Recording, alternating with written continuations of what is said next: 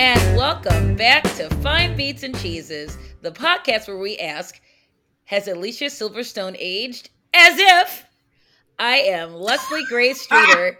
And I always go a really long way for those intros. Um, Leslie Grace Streeter, columnist the Baltimore Banner, author, person who makes up dumb taglines, and my co-host is I'm Lynn Streeter Childress. I'm her twin sister, and I make theater for young audiences. Yeah. Excellent. And who, who do we have? Have today? Great. Who do we have today? We are so freaking excited that our guest is the founder of Thirst for Democracy, a multi-platform political project which harnesses the power of the thirst and her democracy base to encourage joyful civic engagement.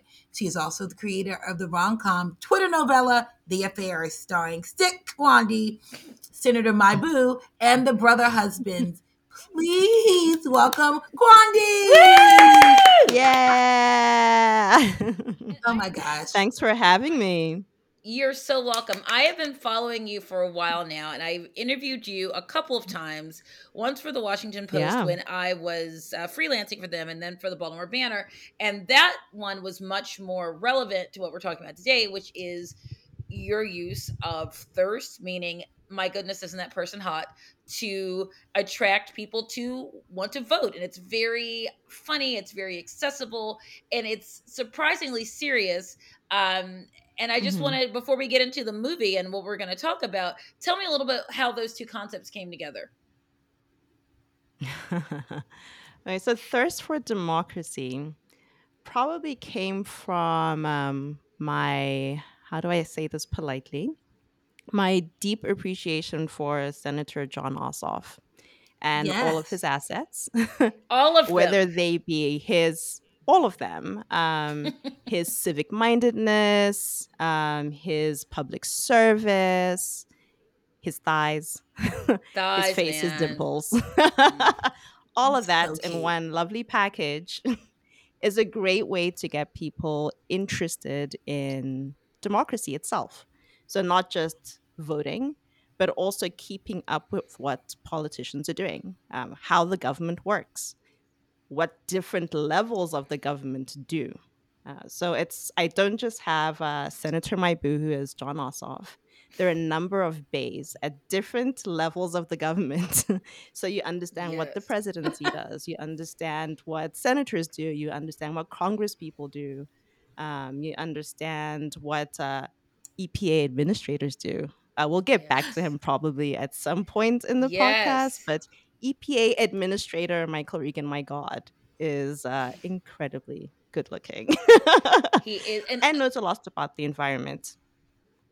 when I interviewed Qondi for um, the Baltimore Banner, it was about a Thanksgiving long weekend long uh, fundraising effort she did, where she Mm. was posting thirst tweets of hero congressional medal winner Harry Officer Harry Dunn of the Capitol Police, um, and so he started. He jumped in and started posting his own pictures, and they raised. How much money did you raise for Sen- Senator Raphael Warnock's campaign? So in total, I only started tracking it a, a couple of months before um, the end of the election. It was about thirty-four, thirty-five thousand dollars, and then that weekend, I think we raised we raised like six thousand just off of uh, Harry Dunn, who I call Officer Teddy Bae, and who is a lovely man, by the way. um, just a just a really great guy with the luscious lips. And uh, he jumped in and uh, he helped me raise like a ton of money. which was really great and it was and he thought it was funny and i think that most people understand that it's it's it's good natured and as you said it also is a very serious um, we're trying to save democracy and we're trying to get people to understand what that means and if you have to do it through hot men Mhm. so be it um so tell Sure. me And he was uh, trending for like a whole weekend.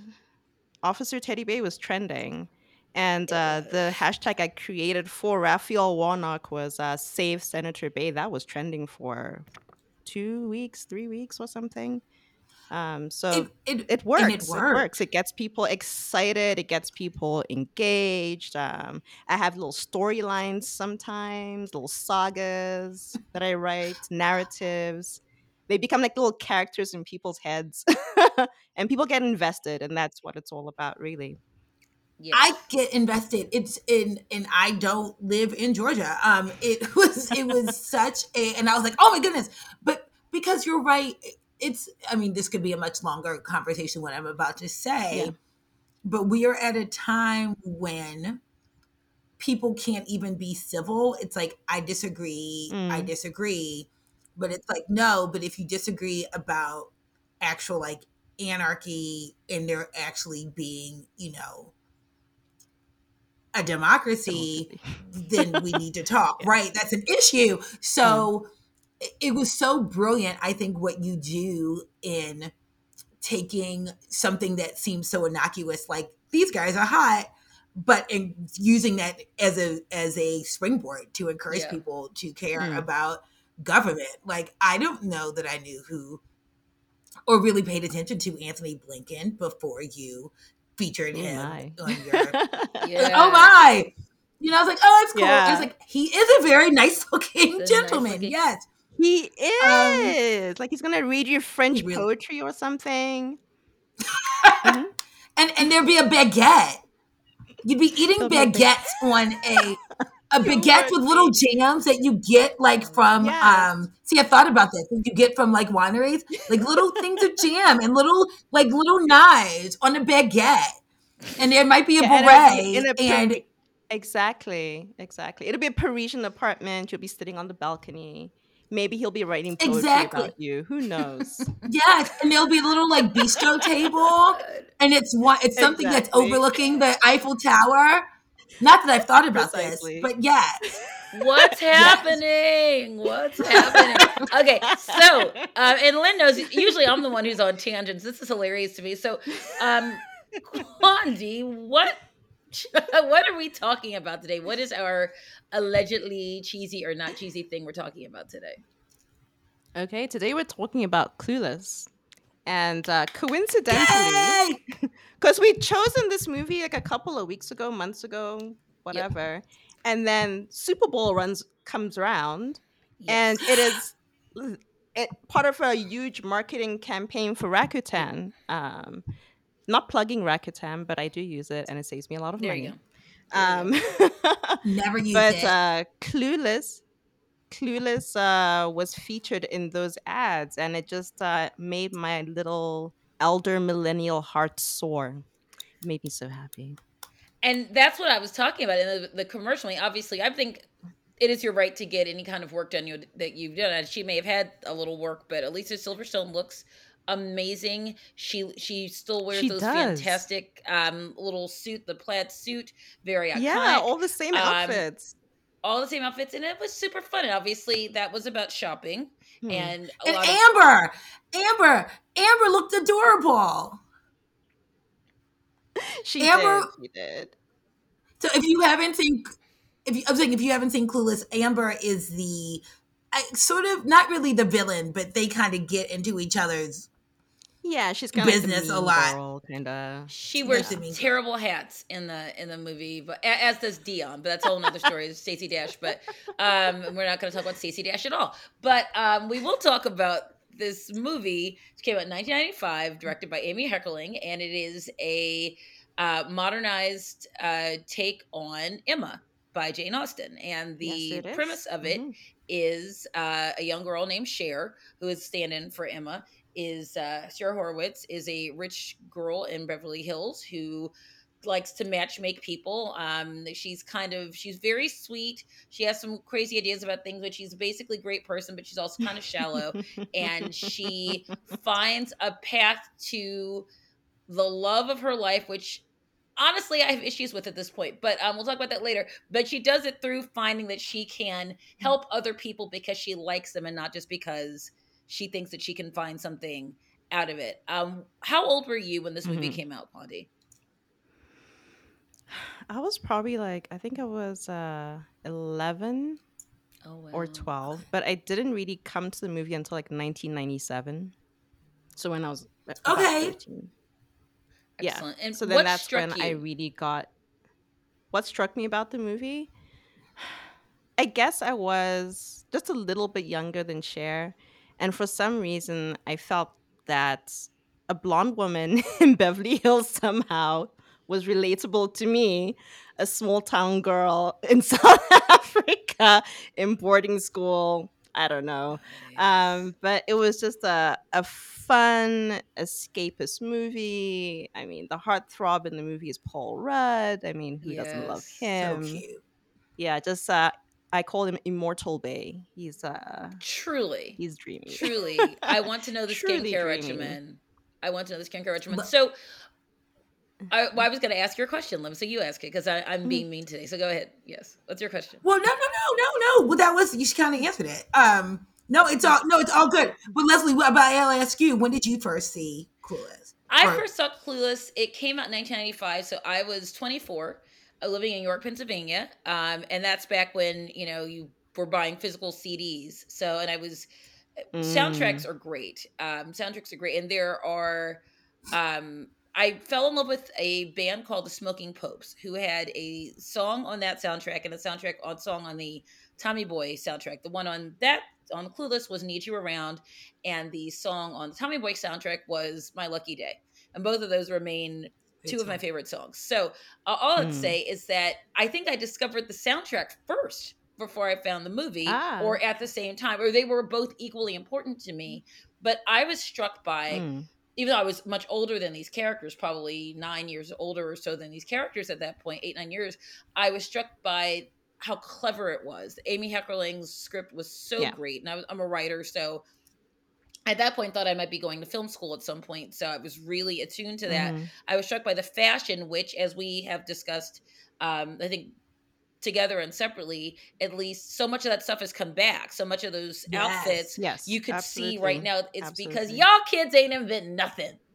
Nothing. You know, little children um stole it all. So um so much of it It's true. is is very familiar and very um it was setting a template that movie set a template for without that Mhm. movie there's no mean girls without that movie there's no 10 things Yeah. i hate about you i mean it set Mhm. such a template for Oh yeah.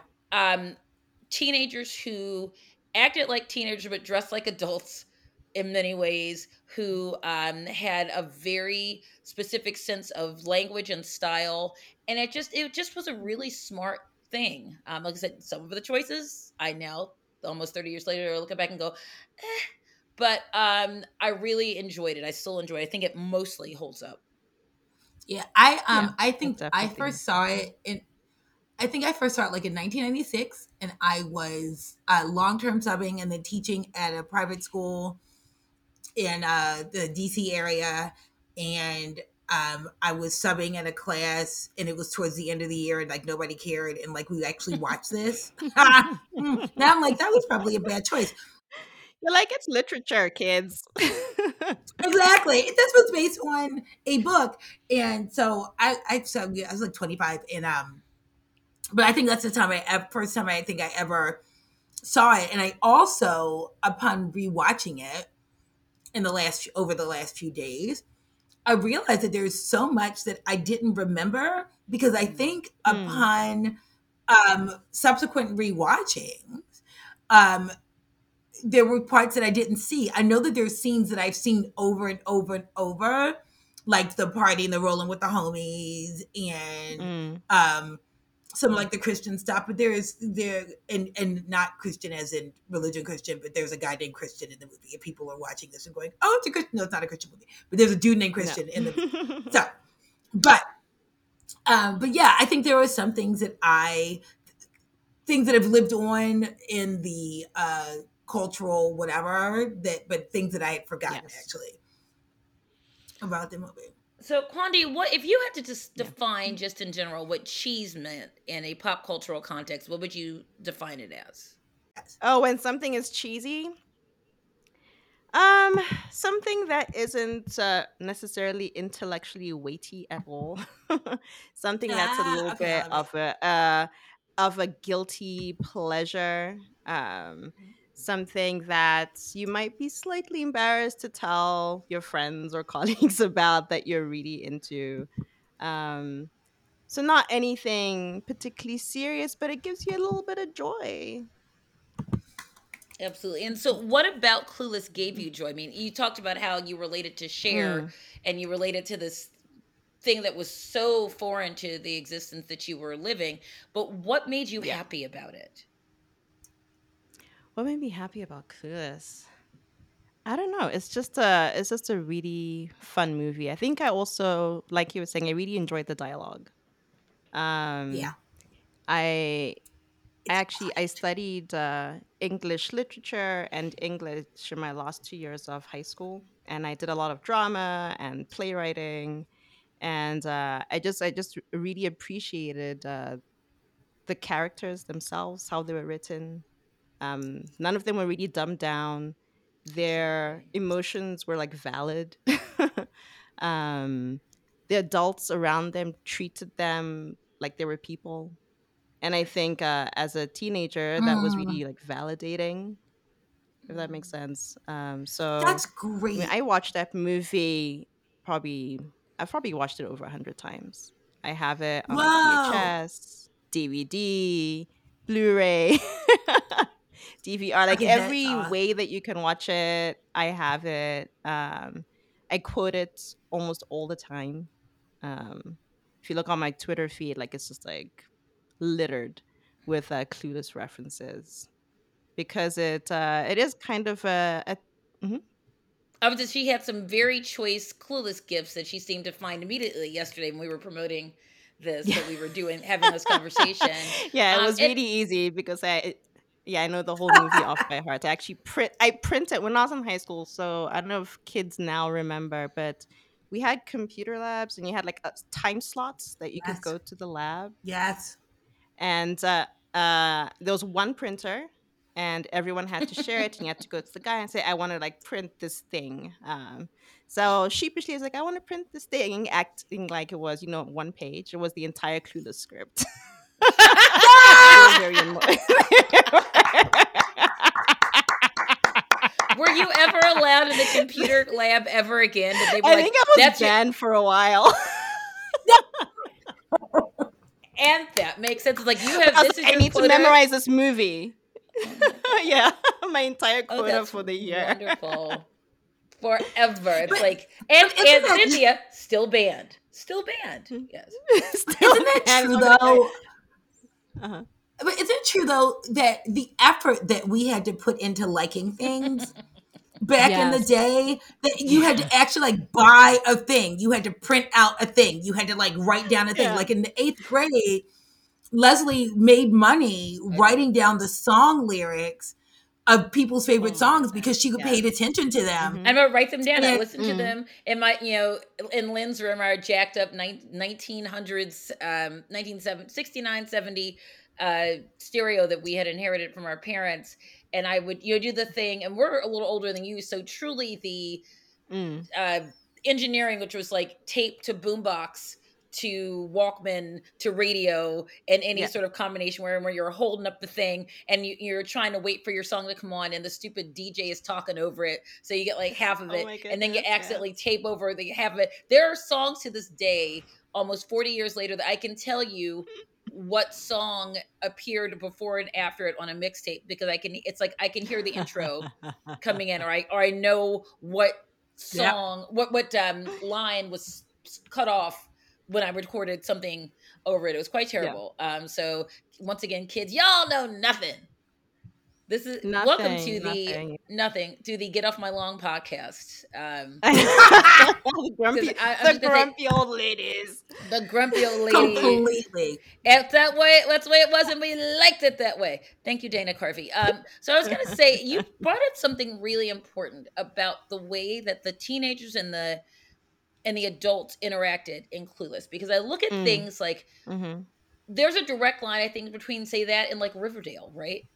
Except Yeah. for um, Riverdale is nuts, and the difference is that like not only do the are those students played by people in their twenties, like in most teen movies, hmm but they conduct themselves like adults, like on Gossip Girl, where they were literally running corporations when they were in high school. It's like you know, and my grandfather left me this newspaper. It's like, you're 17. It, it, it made no sense.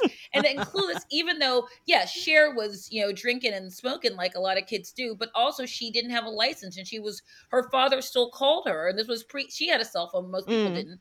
Her father called her to make sure that she was going to get home by her curfew. I mean, these were still Yeah. people who Mhm. operated as kids, even though they felt themselves Exactly. sophisticated they still Exactly. that's to me even though i was older than them i related to them because i thought if i were out at a party my parents wouldn't know where i was i got in Mhm. trouble when i was a senior between my junior and senior year in high school in college rather i was 21 years old and didn't call my dad because the guy that i was dating was drinking at a party and i didn't drive and he couldn't drive me home and rather than call my dad and ask him to come get me thus revealing that my friends were weird i said i just didn't call him and i remember six Mm. o'clock in the morning having to step over the newspaper and knock on the door looking for my keys and the door open i'm like i'm dead dead and i was 21 years old so i re- i could hear that conversation when i was watching clueless Yeah. yesterday um and it just it just was true even though yes these kids were rich and yes they had access to a lot of things like cell phones in 1995 that most people did not they were still kids and that was fun Yeah. Hmm That's why I felt like I really related to them. Um, like you're saying, some other shows. Uh, I really loved Dawson's Creek. yep I was, uh, yep, yep. some might Yes. say, obsessed with it. But the way that some might say those kids operated was completely different from the way that uh, the kids in Clueless operated. I mean, the kids in Dawson's Creek literally spoke like they were uh, reading a, a thesis, a doctoral thesis or something, or a dissertation of some kind. Do you know what I mean? Like the the dialogue was very um, not true Sophisticated? It not even not true to sophisticated. life. Even adults don't talk like that. Even adults. No, don't talk that's like true. that. Uh, yeah, it was. Uh, it was like a little weird, uh, especially watching it back.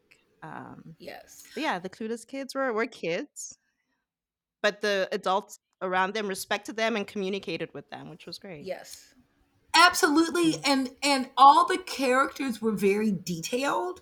Yes. Like they didn't they weren't caricatures. They all made sense. Mm. And they said things and did things that were true to the character as portrayed. Like Mhm. Amber. Like I Mhm. I, I I'm an actor and I'm a writer too, and I love side characters, and I love that at any moment you can look at a character in the background and see what they're doing, and they're not just waiting for their line to come. It's like what they're No. doing makes sense with what's happening with everything else. The same with Amber, the same with the same with Jeremy Sisto, who has had the voice of a 45 year old since he was for 30 years. Like That was so weird smoking what- A pack of cigarettes since he was six. yes Yeah, isn't that crazy? Like when he spoke, I was like, "That's his adult." It's so weird. It's That like he had that same voice. voice. As a. I don't know how old Jeremy Sisto was in that movie. It's probably late late teens, early twenties, right? Maybe Leslie. Yes, and it's so funny. He, and I'm going to look it up. He's on the he's on Law and Order for a while. He was on uh, Suburgatory, and now he's on FBI. Um, because I guess Dick and he was in the movie still like him. Waitress, which is really good. Yes, yes, exactly. And I, Oh, I yes. just I enjoy Mm. him, but it's startling because he of all of the people, he's the one that's aged the most. Not aging in a bad way. He just l- clearly had a Mm. kid's face and a kid's body, but yeah, he opened Mm. his mouth. It's like ah, Detective Lupo, what's happening? Um, it's, his, his Law and Order voice was right there. Um, So weird. talk to me a little about and lynn had mentioned before that there's really Cher is the protagonist but there really isn't a villain per se although uh jeremy sisto's No. character elton is close to it if not that um tell me a little Mm. bit how Cher was complex because there's some things that she does that are great and there's things that she does that are not great tell me about the complexity. which complexity is kind of, of like a, a it's kind of like a typical teenager Yeah. right um especially a teenage girl we can be really sweet thoughtful and then at the drop of a hat completely thoughtless uh offensive. Um not think about other people's feelings. Sometimes be very considerate like she is with her dad but also be completely inconsiderate like she sometimes is with the, her housekeeper or her friends. Oh my gosh. um, so there's a there's a complexity about her that doesn't make her like, oh, Cher the sweet girl, you know, or Cher the mean girl. She's just a girl. um, Mhm. that uh, contains like all these different facets. And I love But you still kind of like her, cause but but she's mhm. I was like, I had forgotten about the housekeeper. Um, and I was like, Yeah. whoa, I'd forgotten that character existed. like Lynn was saying, there's parts of things that Mm. you don't remember. And I was like, was this, there was always this slightly um, or not so slightly offensive racial uh, Latina stereotype in this movie? I guess there was. And maybe when they showed on T, they used to show it on TBS all the time. Maybe they didn't make the TBS version because I feel like That's- I I used to forgot watch. about that though. Yeah. ah, They were always repeating it. Yeah, I'd sometimes catch it on TV. That's right.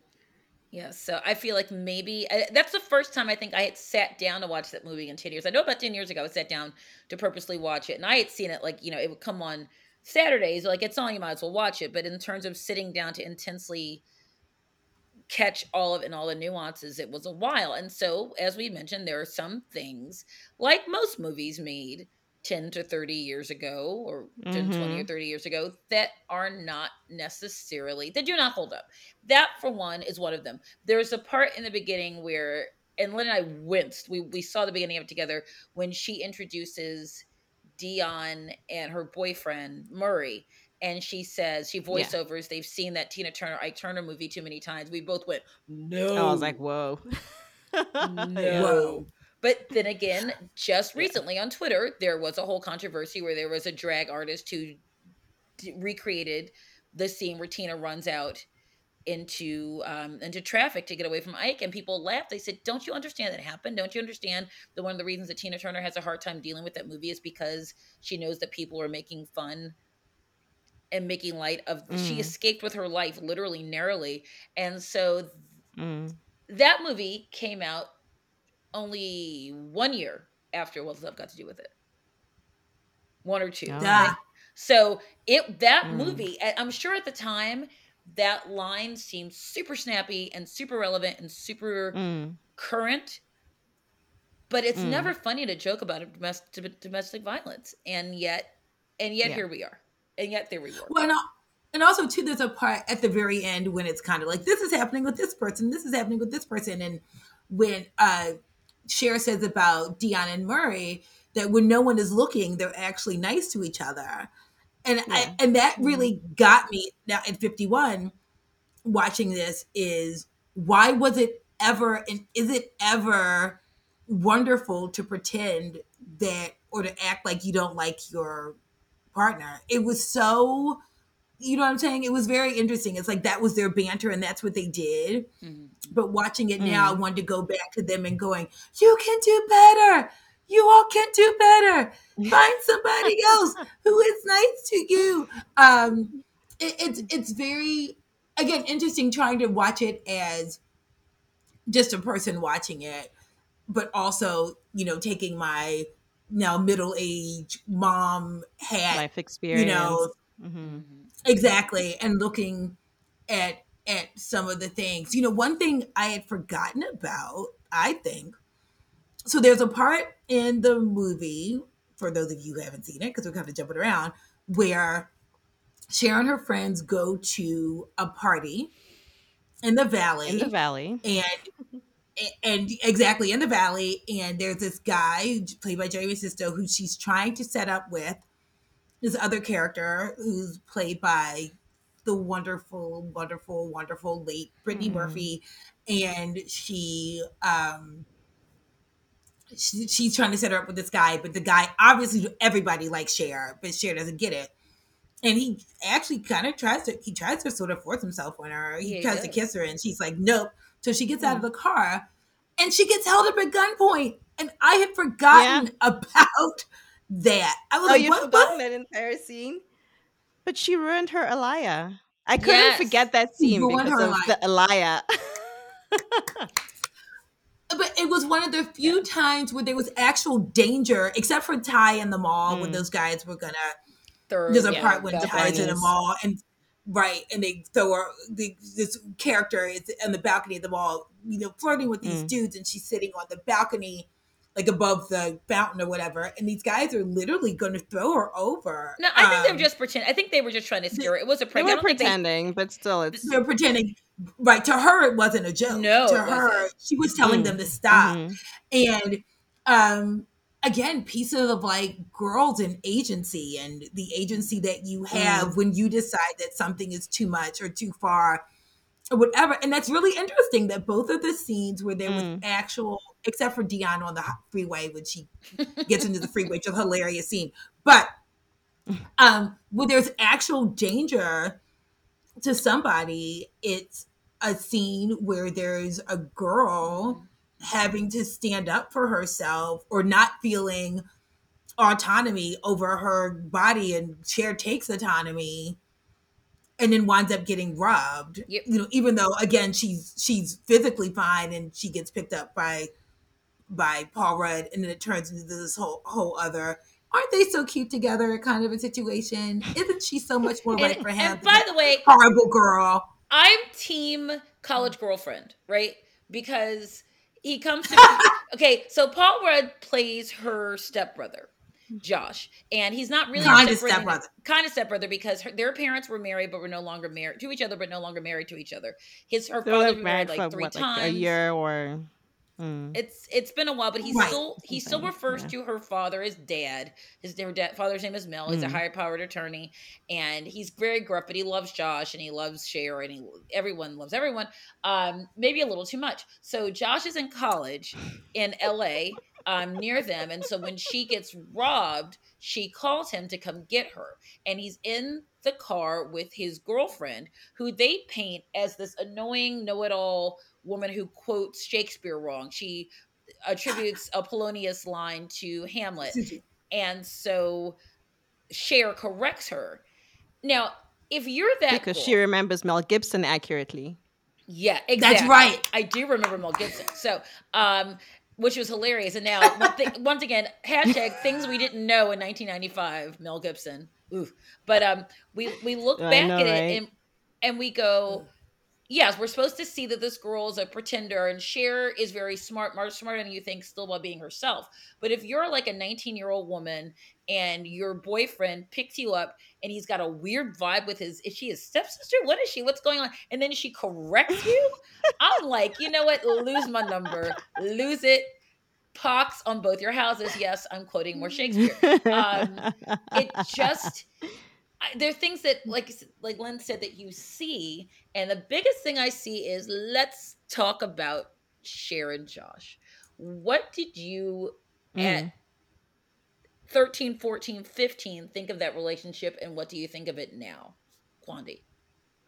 There was a so at at the time, right? I bought into the whole romance of it. And then probably when I Mhm. got to like college, right? And I was like, wait a minute. I, that I don't know for some reason because they mention it a lot, right? When you're 13, like la la la la la, and then when you're older, you're like, yes. Hmm. hold, hold on, rewind, back up. so that's her out. step.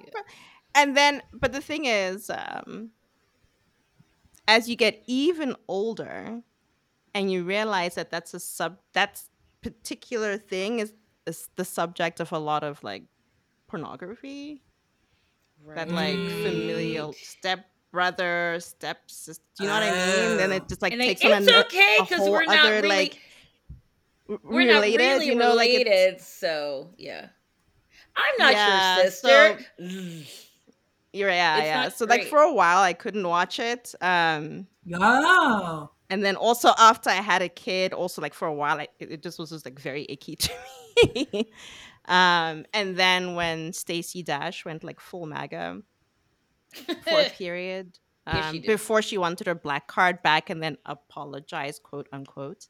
And we were like, Um, card. also Where is the card? Can we find the card? Can't find Look, it. Sorry. Where is it? Stacey Dash is the woman that plays uh, Dionne, who's a beautiful woman. Mhm. Beautiful woman for a while, Mm-hmm. became a Fox News celebrity pundit um, who is black, who like a lot of, and you can believe what you want, but when you use your your racial identity to make things complicated and dangerous for other people within your race. That's where I have a Yeah. problem. Like I said, believe what you want, but don't use us, right? So that happened for a while, and Mm. then Stacey Dash was like, after they fired her, was like, "Oh no, I have Mm. made a terrible mistake." And and many, Yeah. I will not say black people because there are many of us who we can believe anything, but many black people, the ones who may or may not think that they hold the card of blackness, were like, "We don't have your application, ma'am."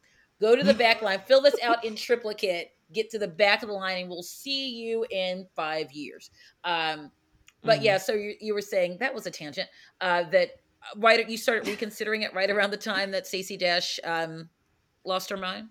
No, that's uh, that's when I, I was then really really kind of hands off with the movie Yeah, Mm. yeah, yeah, like, yeah. for a while. For a while. Well, there's Um, and it's only recently that I've started like rewatching it, and uh, like I guess when I'm writing tweets, parts of the movie that really stood out to me and had like Mm. resonance when I was a kid in my teenage years, um, then like pop up, like pop culture references, like they pop up a Mm. lot in my tweets. Right. Um, so then I started like kind of drifting back towards it and kind of just keeping the parts that I like. There you go. and uh right separating my myself from the parts uh that uh, are are problematic problematic. We know there's the Mm. there's the the step sibling thing and also the age The age difference. difference. She's she's 16 and he's at least Mm. 18. There's some Mm. I, I literally went on the tangent this morning where I was looking, what's the age difference? And there's some people like he's in law school. I'm like, no, he's not in law school. He No. he No. Wants to he go to was- law school. Mel she said something wants about to go to law freshman school. psych at some point yeah Right. So he's 18, but still 16 and 18 is slightly problematic. And I'm telling you, when they get to the end, when they kiss this morning, because I we watched it this morning, something in me was Mm. like, "Eh, eh, Oh, there's a part like at the wedding. Uh, hash, uh, spoiler alert! At the end, there's a wedding. At the end, not they're not them, but someone else gets married, and he kisses her. He's like eating her face, and I was like, "This is gross." And I remember thinking at 24, okay, this is sketchy, but he's dreamy. And now, now that you know Paul Rudd, you know, is playing parents and stuff, and you know Scott Lang has a daughter and stuff, and I'm like, this is weird, and I don't like it. Um, but there's a lot. Of Yeah of i saw like a lot of tongue when i watched it today i'd never seen Ew! Yes! time. Why? Why? Why? that's a And lot also- of tongue guys is this supposed to be a movie kiss Oh, it was It- gross. it was that was pretty like gross. Something is happening. Also, But you but it is actually though how how teenagers do kiss though, because they're some, true. sometimes it is true It's true because they're so excited to have another person that's kind of "Ah!" He like grabs her chin. That's like, "Give me your face" thing. I'm like, ah, nasty. But um, there's we are older than you, so I think a lot of our our generation's uh, misunderstanding of what romances goes back to John Hughes movies, where you have um, Mm. John Bender sexually harassing Claire under the table, so sexually assaulting her under the table, or you have the character Jake Ryan in 16 Candles that everybody thinks is the dreamiest thing in the world, literally giving his drunk girlfriend to another dude and saying, do whatever you want with her. Um, and her Mm. going, I don't remember what happened, but I think I liked it. What is even happening? So Clueless, by comparison, is Disney. But but then again, crazy things happen in Disney too. So um, maybe that's not a great thing. Snow White, coma victim, kissed involuntarily by a man who she's lying in the woods, surrounded by by dwarves and deer. Why? Why? And so I keep coming back to the thing about Clueless is as much as I loved the writing, as a writer, you make choices. You have a choice uh, to decide what the relationships will be in movies. And in Emma, she was not related to Mm. the guy that she winds up with. You know, there was no familiar. I mean, a lot of these movies, people are this person's eighth cousin and whatever this kind of thing. But so I know that that's something Yeah. that happened. But nobody was calling anybody's parents dad. Mm. You know, it was not that kind of situation. So I'm like, I wonder about the choices, the choice to make him. Maybe that's the only way to get him in the house, where they're there all the time together, or to have him. No, it's not though. it the answer is no. It's not. Amy, I try. I'm trying, Amy, to understand this. The, these choices that were made. Were there any other choices? Not even just about the relationships and stuff, but for either of you, were there any other choices that you look back now and go, I might have done that differently?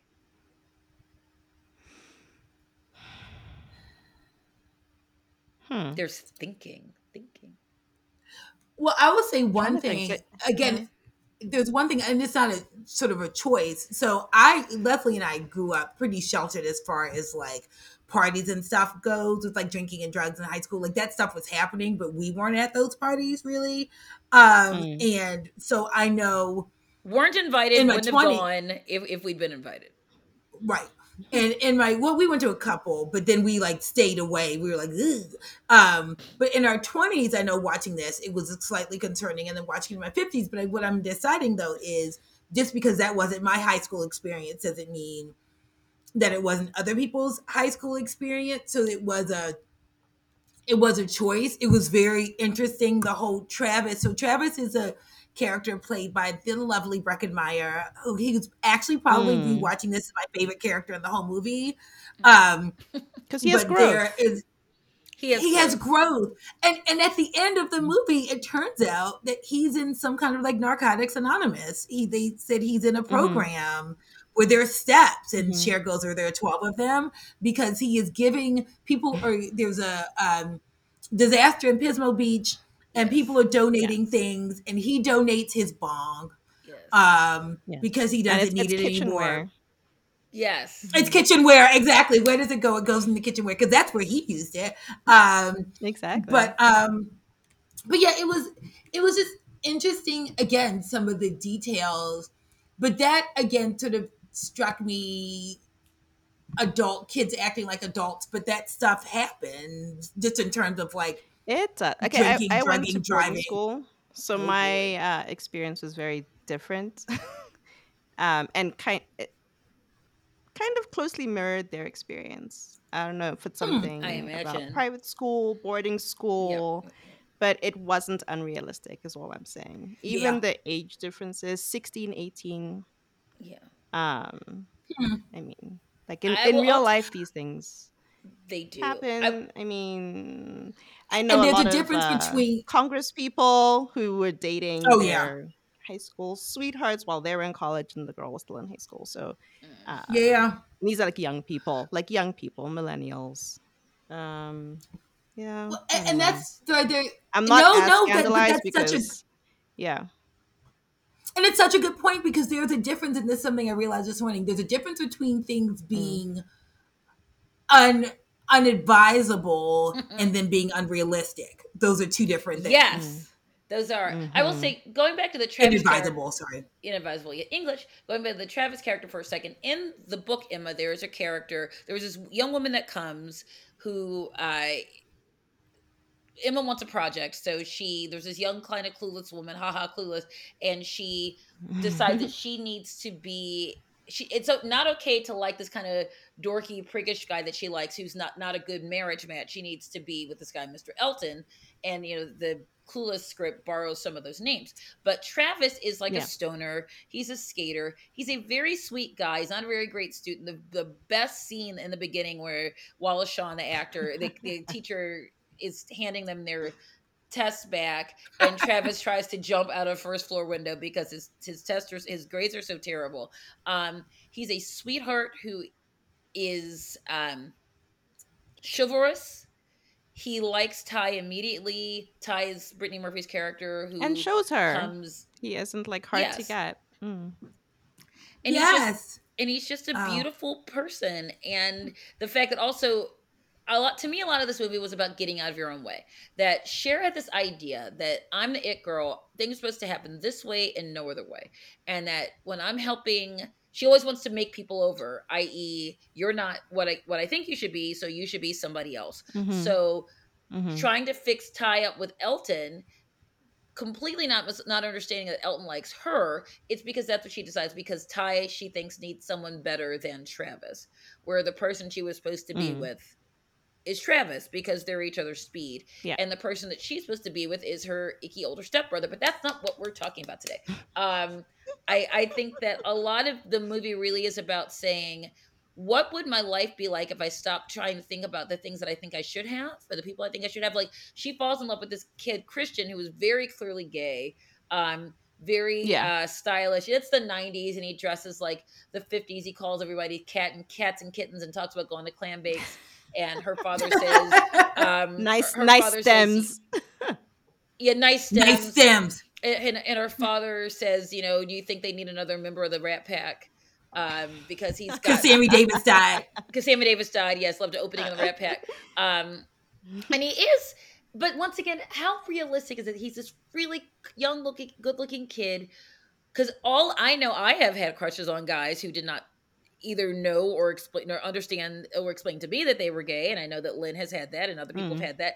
And how realistic was it? I Mhm. really felt for him because he's a new kid who everyone knew about his life before he even showed up because he was with his mother half the time. He never even came to school until like half the year. He was with the mother part of the year, his dad half the year because of a divorce. He comes in with this persona that he now I see as an adult, he's probably concocted to make himself more interesting because he doesn't really know in any way who he is that he okay i'll just be frank sinatra. And so and that'll be the thing. And he's leading this girl on and he knows he is but not until she tries to kiss him and has Mhm. decided that he's going to be the one who takes her virginity does he really get it. And he goes we're friends right? And he kisses her on the forehead. And so he leaves her feeling like she did something wrong like she was confused. And it takes murray um played by donald faison to tell her did you not understand he was gay um no the great part Mm. is they become friends but there's still it's that thing that happens when you she allowed herself to be vulnerable and Mhm. she got hurt and isn't that so much of what we are why we are the way we are in high school because often we are concocting personas that wrap us in bunting so that we don't have to hurt if we get hurt or that we're there's a five foot layer between ourselves and who we really are Um, Yeah, I would definitely agree with that. Um, I always kept a lot of distance between myself and other people, and I used humor a lot Yeah. um, as a shield to prevent myself from getting hurt or like really, really getting close to people. Um, sometimes my humor was hurtful. um, Mm. yeah, I think it is a, a very teenage thing. And sometimes it does stem from, uh, like you said, Cher, allowing herself to be vulnerable with someone, share your feelings, and then getting rejected. Mm, Not liking that feeling Yeah. and never wanting to feel it ever again. never No, it's one of the things I like though, like you said, with that happens with Christian is uh, almost immediately they're friends again, Yep. and there's no. Yeah. She realized that the misunderstanding was hers, and they because you talked about him leading her on, maybe, but also I think he was just he just wanted a friend, and he wanted a friend, he- but you also understand when you're flirting with somebody. You understand when you're complimenting their le- their legs and you're dancing with them, and and you don't. He's a kid too, right? So it's not like he's Mm. got some ulterior motive. Right, exactly. It, it was just I I like though that it was decided on and realized that he was gay and then it was fine. And I love It was that fine. that I love that acceptance because you know this was midnight early mid 90s there that wasn't there wasn't a lot of that No. The gay was still being played as a joke Yeah, a lot of the movies used very offensive language. I remember when uh, in the 90s, early 2000s, when they, they portrayed a gay character, like a lot of really offensive language was used. If you watch those movies back, it's really disgusting. Um, in It some really is. ways, Clueless was groundbreaking. Yes, it had like this icky stepbrother, stepsister storyline. But like we spoke about the, the assault scene in the car, Yep. and she was like, "Hey, dude, Yeah. this is not okay." right? Like you were saying earlier, 80s movies, they might have been like, uh, maybe uh, he's the And Exactly. they and they don't try to cool, redeem maybe. Elton. You you don't really see Not at all. They're like, no, dude, like you, you- tried to do something really uncool to me, like, uh, and I think she actually calls it uh, sexual harassment or like assault or something, but she Yes. used She appropriate. uh, She calls she used it. appropriate language for what he did to his face. Yes. Um, and yeah. that she didn't and that she doesn't get back in the car i loved that he says get he says get back in the car Cher get back in the car again with that creepy 45 year old man voice and he's a teenager so what made it even sort of creepier um Yeah. she she says she doesn't get back in the car and then she gets mugged Yeah. but she doesn't get back in the car and i love that um she knew enough to know that this was not right and that she was not going to say that this was fine in any way by getting back in the car with him because she was unsafe and she felt unsafe and i loved that um you know her taking on because that's the thing about Cher. You might say that she's ditzy, but like you said, she's really smart. And even if the way that she comes to this smartness is through a Mel Gibson movie, right? Because she saw Mm. Hamlet with Mel Gibson. But isn't that why they made Hamlet with Mel Gibson? Because he was hot. And it was like, let's make a That's movie That's why they made that's much ado about nothing with Denzel. Yeah. Ooh, Oh, fine. Um, talk So about fine, the and thighs. Keanu. There, there's the, there's someone posted recently the thighs and clips the the- leather. Yeah. where he and, and Keanu Reeves and Robert Sean Leonard Oh, and. Kenneth Branagh are walking and they're mm, wearing mm, those mm. white uh, coats with those little teeth, those tight, tight, tight, tight leather pants, and I'm like, what? what? What is happening? I will also some, something again about Elton before we wrap up. There's this something I did not remember is that once again, when you're Hmm. young, even when you're an adult, you use context clues like this person did this, so this person must like me. The fact that Tai yeah. had a picture. He took a picture of Tai.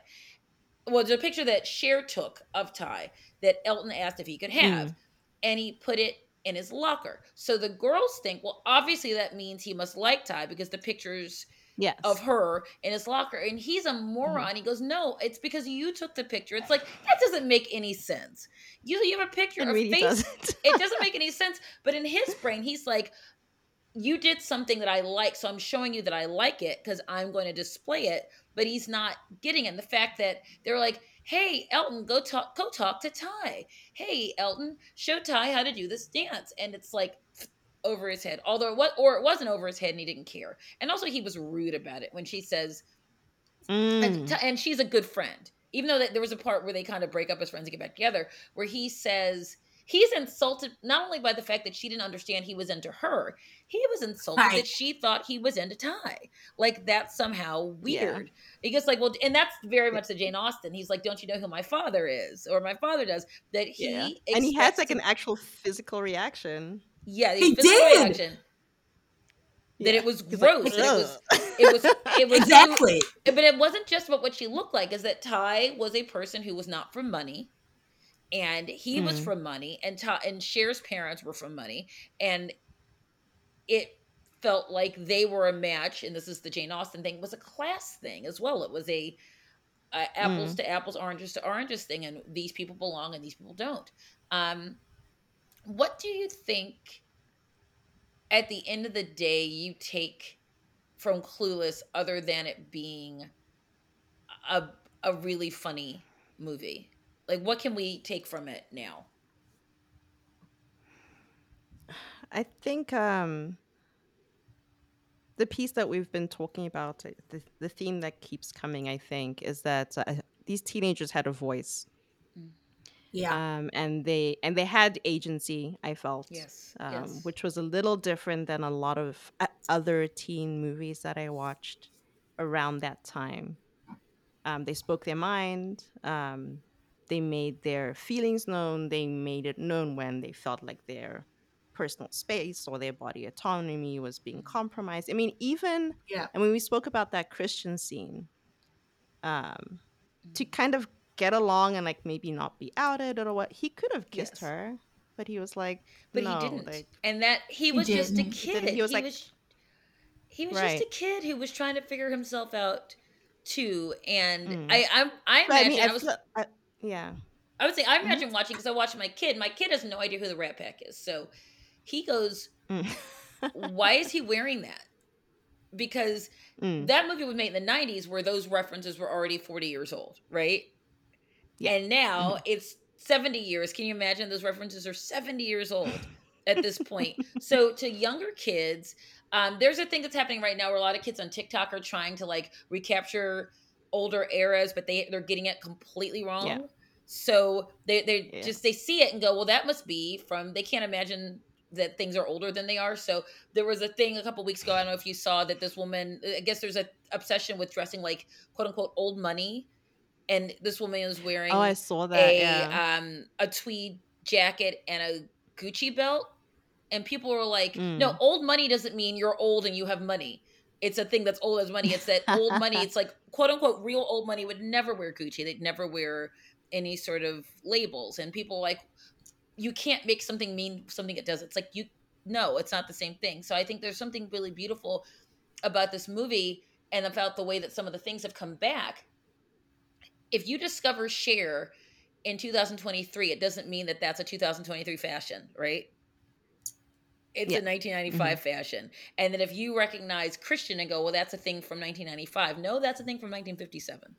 Um, and I Mhm. think that this movie had such an ease with mixing some of these things. And there was a lot of new money that it was very clear that Cher's family was new money. And that and Elton's her family mother died in a as well, tragic- yeah. And Elton's family that her mother died in a tragic liposuction accident. Um, Oh, and that all of them, she and her friend were both named after uh, singers, were Cher and Dionne, named Dionne Warwick. Mm.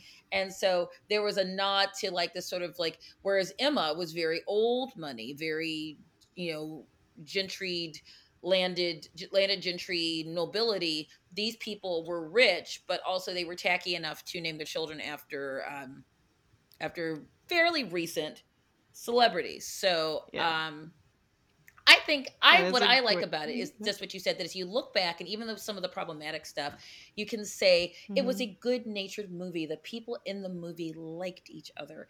Even um, they were Mhm. even friends with Amber, really, kinda, you know, sort of. Um, because you don't always get Yeah. get along with your friends. Um, and there was rivalry, but it was good natured. There wasn't a mean bone in this movie's body.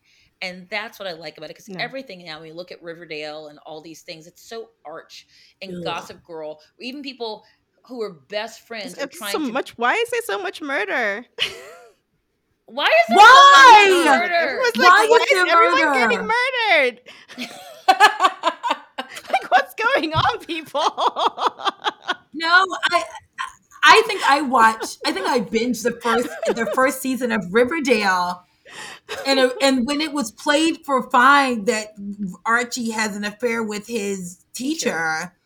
And then it's like, well, what was wrong with it was that she was crazy. I'm like, well, no, what's wrong with it is that she's 40 or 30 or whatever it was. This is what's wrong. Yeah. It was very strange, and I could not. I could, as an as a grown adult, I was like, I get no enjoyment Ugh. from watching these children who need therapy. and, are And once I'm in again, therapy, in right? And I'm in therapy. I'm in therapy. So, yay! Everybody, go get get you Oh some. my go get you some therapy. But why are we thinking this is great? And they're crazy and they're stabbing people and There are I was motor, like, there are motorcycle gangs and they're thwarting mayoral campaigns. I'm like, go to trigonometry, my God. I mean, get, pick a freaking prom dress, Veronica. You know, and just and that the scene, the love scenes are very sensual in a gross way Mm. to me because. I used to make out with people when I was 17 and there wasn't anything sensual about it. It was gross. Where does your tongue go? What happens with your hands? What are we doing, people? What are we doing? So anyway, But um, that's just really- like what you're saying, Lynn. Yeah. The the kiss at the end was kind of gross, but maybe it was very teenage, teenagey. Um, and also during the movie there wasn't much sexuality at No. all. It was kind of like alluded to, maybe spoken Right. about, but everyone was kind of that stage where they haven't really lost their virginity, and yes. um, And she it was a it on some level, it was kind of drive. sweet. Um, It was- exactly, you're a virgin. You can't? I- drive. it was. Um, Tai says in the beginning that she's not a virgin, and then yes, Murray but she's like from New York or something. Wa- Wow, exactly. They- And Murray yeah, and like- Dionne eventually. I was getting Murray and Dionne eventually do have sex. They go, she's not mm-hmm. technically, she goes from being technically to like not at mm-hmm. all. But it's one of those like 1950s things where the camera pans and you see nothing, right? Like you just mm. see Cher talking about it. And so it, like I said, I think, like we said earlier, I think it's one of those things where there are things happening that maybe teenagers shouldn't be doing but it's not that it's unrealistic it's just that Mm. like except not on riverdale where you know stabbing the mayoral campaigns and right like they had a wild. cult where they were sacrificing babies, which is where I what That's where I tried. I think I watched. I was maybe in the second season where like Betty's sister, who had had a baby so that no one knew about, was in this like crazy cult, and I was like, I remember out loud saying, "You know what?" and just turn it off and never watch it again. and then Luke Perry died. I'm like, that was my sign to be like, there's no, there now. There's nothing. And Molly Ringwald left. I'm like, those were the reasons I was. Hang- those are the reasons I'm hanging on. No, don't think twice. it's all right. To quote Bob Dylan. So, Qondi, do you believe at the end that Clueless is cheesy? And if it is, do you care? I think it is definitely cheesy. Uh, if you think about the outfits, the the one-liners, espe- especially the fun one-liners, um, it is definitely very very cheesy, and I do not care. I enjoy it. It- It's good times. It is good times. Good times. This is fabulous. So, Yeah. Qondi, where can people find you if you would like to be found? Oh, I would definitely like to be found. um, I am on. I am on Twitter, Instagram. I'm on Spout. Are you guys on Spoutable? Yes, Oh, i am I forget about it because it's yeah, not I'm, an app I'm yet. still so, kind of yeah. feeling it out. Yeah, yeah, yeah. Me too. So on Twitter, you can find me as Qondintini, which is Q O N D I N T I N I, and also as Stick Qondi, who's my alter ego, um, a literal stick figure, She who's is. the It's star hilarious. of my Twitter novella rom com. and uh, then you can find me as Stick Qondi on TikTok and Instagram as well. So that's where you can find me. And uh, please keep thirsting for democracy. Um, yes Well, I love you guys. This No, was- it's I crazy. laughed more in this hour than I have in a very collectively in a very long time. So thank you so much for that and for the thoughtfulness and for everything that you're doing. Um, be involved in everything that she does. She's just it's hilarious and it's worthwhile. You won't regret it. Um, I just and it thank you makes a difference and she you- and you make a difference you make a difference She makes Thank a difference. you. Thank you for being here, my love. Thank you, sister, for being here, and all of you. listening thank you this. sister vote